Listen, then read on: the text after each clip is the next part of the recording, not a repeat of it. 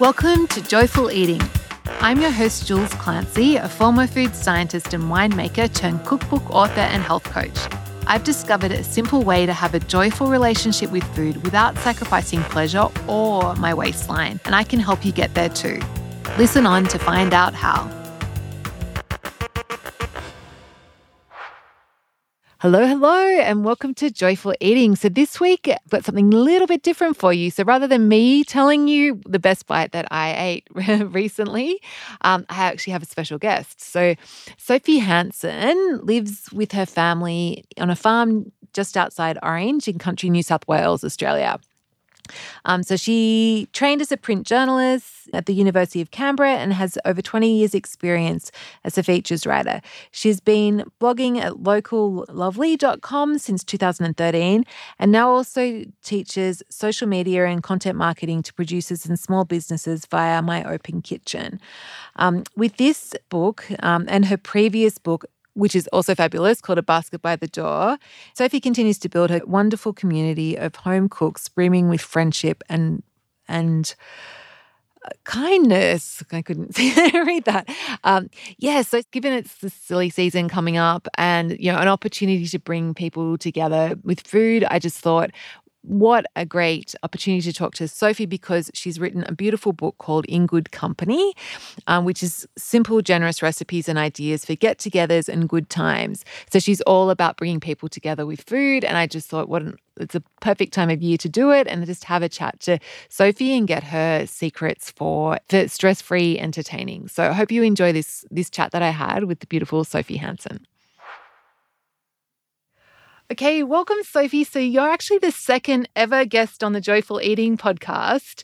And I really loved your book, um, In Good Company. Actually, I love all your books. And um, since it's coming into the silly season, which I think have a feeling it might be extra silly this yeah. year, um, I thought it'd be good to like um, get you on so we could have like just have a chat about tips for bringing people together with beautiful food because I really feel like you're you do such an amazing job of that. Um, but before we get started, usually on, on the podcast, I share like the I get start by sharing like the the most delicious thing I've eaten in the last week. So, what's your best bite? Well, thanks, Jules. Um, I think actually I went to a very dear friend's birthday lunch on the weekend, and um, she cooked. There were 26 of us. It was a big, long table, but the food was just so, I know, but she just made it so look so easy. And it was this cold roast beef, which was just delicious, and um, a Béarnaise sauce, which is a big treat and salads and oh my goodness. crusty sourdough um lots of big salads. And it was just such a generous delicious meal and it was such a good reminder. You don't need to overcomplicate things. It's just sometimes those simple classic dishes are just the best. So that was a real sort of yeah it was an absolutely beautiful meal and everyone was just so happy to be together at the table. I think that's really what made it so special yeah, of course. Like it's more than just the food, isn't it? Mm. Yeah. And you like, yeah. And I think like the classic sauces, like Béarnaise, like it's hard to go wrong with something like that. Like yum. Yeah. Yum. Actually, I haven't made Béarnaise in ages. Who got me excited about when can I when can I make some Béarnaise? when when I was talking to my friend about what she was cooking, I said she said on cold roast beef, and I said you're going to do a Béarnaise, and she said oh I don't know. I said I'll bring it. I'll make the Béarnaise because I just I love doing it, and I had a heap of tarragon in my garden, and um but I, every time I make yeah, it, mine's going nuts too. Every time I make it, it's like an emotional roller coaster, isn't it? Because just so much butter and you forget and then you eat it and you're like oh it's worth it. It's so delicious. Yeah, it's so worth it. So let, us talk about your book in good company. So tell me a bit about the story behind the book and like why you decided to write it. Um so i wrote it because I think there's nothing better you can do with your time than like bring people together at a table. Um, my first book, uh, uh Basket by the Door, was all about like cooking, making care packages and, and delivering them to people who might need a bit of extra love or cheering up. And so this one was more about like, come in, come into my home, let me feed you, sit at my table. And I think I really wanted this book to give people kind of heaps of confidence and um, inspiration to not feel stressed about doing that. I think that over the years and maybe during COVID, we've all lost a little bit of our mojo, or maybe some people, I've got girlfriends who are really, really good cooks who just lost confidence a bit and think it's all got to be perfect and super fancy and, um, you know, Instagrammable and whatever. So the food in my book is simple, generous, seasonal, yummy. And hopefully it just gives everyone a bit more confidence. And, and the more you do it, the more you enjoy it. And then, you know, hopefully it's a ripple effect. Yeah, of course, of course. It's just like a practice thing, and I guess if we haven't been cooking Mm. recently for a crowd, because it's a bit, it's very different, isn't it, when you're entertaining to just cooking for like yourself? Yeah, definitely. And I think we all just put too much pressure on ourselves because really our friends just want to sit at our table and they want, you know, it's about the company, it's about the candles and the flowers. And, you know, it's about, it's definitely about the food, but it's more, more than that. So I think just take the pressure off, just cook a few yummy things and have fun with it is really what I want the book to say to people. Yeah, great. So if someone isn't very confident about entertaining, like what other advice would you give them to get started? Um, I would say just do as much as you can in advance. You know, I think there's nothing worse than that dreadful, oh my God, I've only got like an hour to go and I've got kitchens tip and I've got all this stuff to do. Like that's when it's not fun. But I think that if you can have like, you know, something in the oven, it's all done. There's, you know, we've got a really small house, small kitchen. Like I can't bear there's a big mess in the kitchen when everyone's coming over. Like so I like to have it all done. You know, kitchen's clean, something's bubbling away in the oven or in the slow cooker or that's already done in the fridge. Like I love, as I mentioned before, like a beautiful cold, cold cut of meat with slice with lots of salads, you know, like things that sit, you know, salads that are really substantial and sit at room temperature for a long time, like a big roast vegetable, cauliflower salads, things like that. So just keep it easy and do as much as you can, if not all of it in advance, I would say. In advance. I think, yeah, that's the thing, isn't it? Because then you, that it doesn't matter if you like take something takes longer than you're anticipating because you've got giving yourself time. Yeah. So when, like, when you're having people over, like, how much time do you give yourself, Sophie? Like, when do you start thinking about it? Like, what's your process look like? Um, so for me, like the the one of the funnest parts about having people over is that part of it, like the planning and like sitting there with getting all my cookbooks out and what am I going to make? Me and, too. um, and so I probably, I don't know, like a week out, I might sort of start thinking about it. And so, say it's a lunch on Sunday, you know, I might do something, have something made, you know, after work on a Thursday night and maybe on Saturday, just a few bits and bobs. So I think it just depends on your life and how much time you've got to put into these things. But again, the food I do is not super complicated, but like even something as simple as a lasagna is time consuming. But I think it's time it's time well spent, I kind of think as well. As long as you're not rushing and up against the clock, that's when I think it can become a bit of a nightmare. I would also say to people, um, when people offer to bring something, say yes. Like I'm always offering, and I love taking a salad or a béarnaise sauce, or you know, I think we all like to contribute, and so I think if people offer to bring something, um, you know, and then friends, absolutely um, delegate because I think that takes a little bit of the pressure and financial pressure off as well. If you've got a big group of people, um, it can become kind of prohibitive cost wise. So if everyone's happy to bring something, it makes it so much more doable.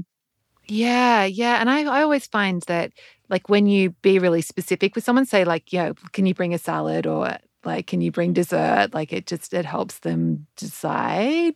Yes, I think that's right. Be specific. So have a bit of a plan and say, hey, it'd be great if you could bring a warm veggie salad, or if you could bring um, bread, or if you could bring just some greens, or you know, so it kind of fits in, so you don't end up with three of the same thing. Maybe not that that would matter, but Yeah, exactly. Yeah, it's all good. Okay, and so like when you are planning ahead, like like what's how do you go about deciding? Like we've got to like because there's like always so many ideas. Yeah. Like how do you narrow it down? Um, I guess everything I do when I'm cooking is uh, seasonal. So I, I would start with, um, you know, what's in season, what can I build around that. So I think if you've got beautiful, simple, ingredients, you don't have to do much about it. So, for example, like if you're doing something during summer, um, you could just do a beautiful show-stopping like tomato salad, like freshly sliced, like buffalo tomatoes, and really good olive oil and some basil and um, you know, salt and pepper and crusty bread, like yum. That sounds to me like a perfect starter. And then, Yeah, me too. yeah, so like just build things around like what's in season. You know, if their figs are in season, like make them the, uh, like just a big bowl of warm figs for dessert is all you need as well sometimes. So um, start with that. And I think for the main course, it's nice to have something um, like I did a, a polpettone the other day, like this, it's in the book. It's like a Italian kind of meatloaf. And oh, that big um, meatloaf. Sounds so much better when you call it polpettone. I know, it doesn't it? It's like meatloaf. But actually, you know, things like that, or, you know, I've, I've also made that into meatballs and there's so many herbs and flavors in that and, and this really beautiful tomatoey sauce, prosciutto. Um, so if you had a big vat of delicious meatballs swimming in that tomato sauce, a bowl of peppery rocket, some bread, a few different pickles. I think it needs like some sharp pickles yum, like that's that's your meal. Perfect.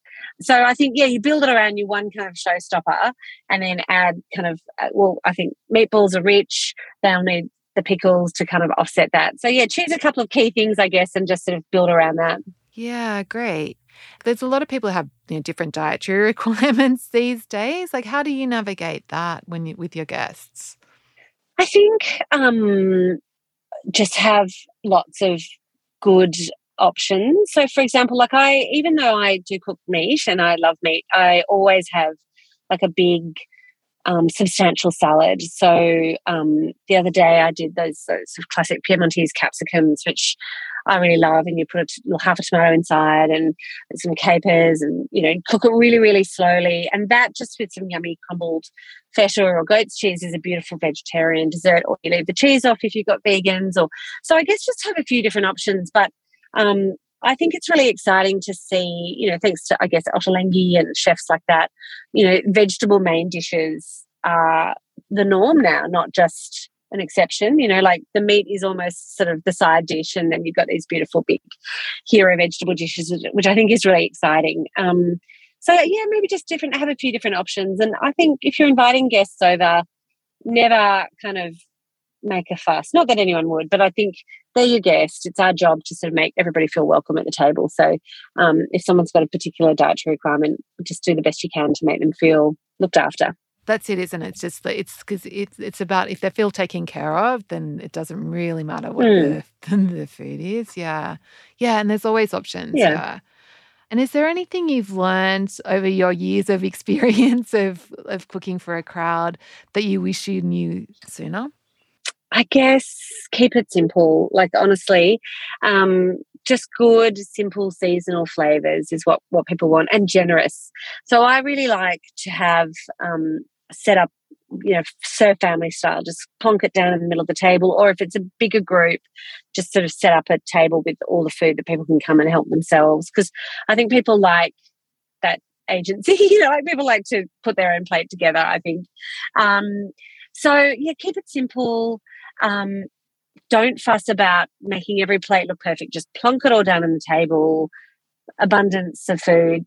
Have fun with it. Yeah, you can't go wrong. Hey, yeah, yeah. I think that's it. Rem- remembering that it's meant to be fun. I think sometimes mm. like that's it's particularly if you're not so confident that it's easy to forget in the moment of like actually we're getting together here for fun yeah yeah and you know if we all wanted like gastronomic kind of delights and all the foam and everything like that's what we save up and go to restaurants for. You know, when we go to a friend's house, a big bowl of beautiful pasta and a salad isn't, you know, that's all you need. I think it's more about the whole vibe.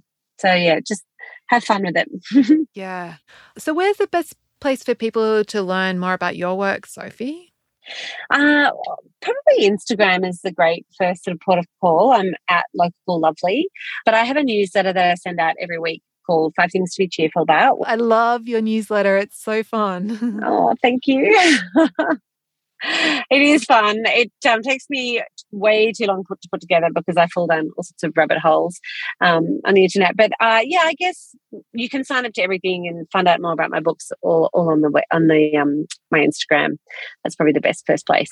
Yeah, and actually, Sophie's books would make an amazing Christmas present. Both like um, In Good Company and The Basket by the Door. Like I've given that to quite a few people, and they've like it's just it's. I love that like yeah, just the way it's put together. It's just so beautiful, and the fact that it's you know Australian is it's really nice as well. So yeah, I can't recommend that enough. Thank you. I really appreciate that. Yay! Awesome, Sophie. Well, thanks so much. Good to chat. Oh, it's been my pleasure. Thanks, Jules. And I'll um, look forward to listening to more of your beautiful podcast episodes. Thank you. Before you go, this is the best part. So if you enjoyed Joyful Eating, subscribe to the podcast. And I'd love to send you a copy of my free cookbook called Six Ingredients 20 Minutes Simple Whole Foods for Joyful Weeknight Dinners. It's full of easy recipes so delicious they'll satisfy even the biggest food snob. Just Google stone soup and you'll find it.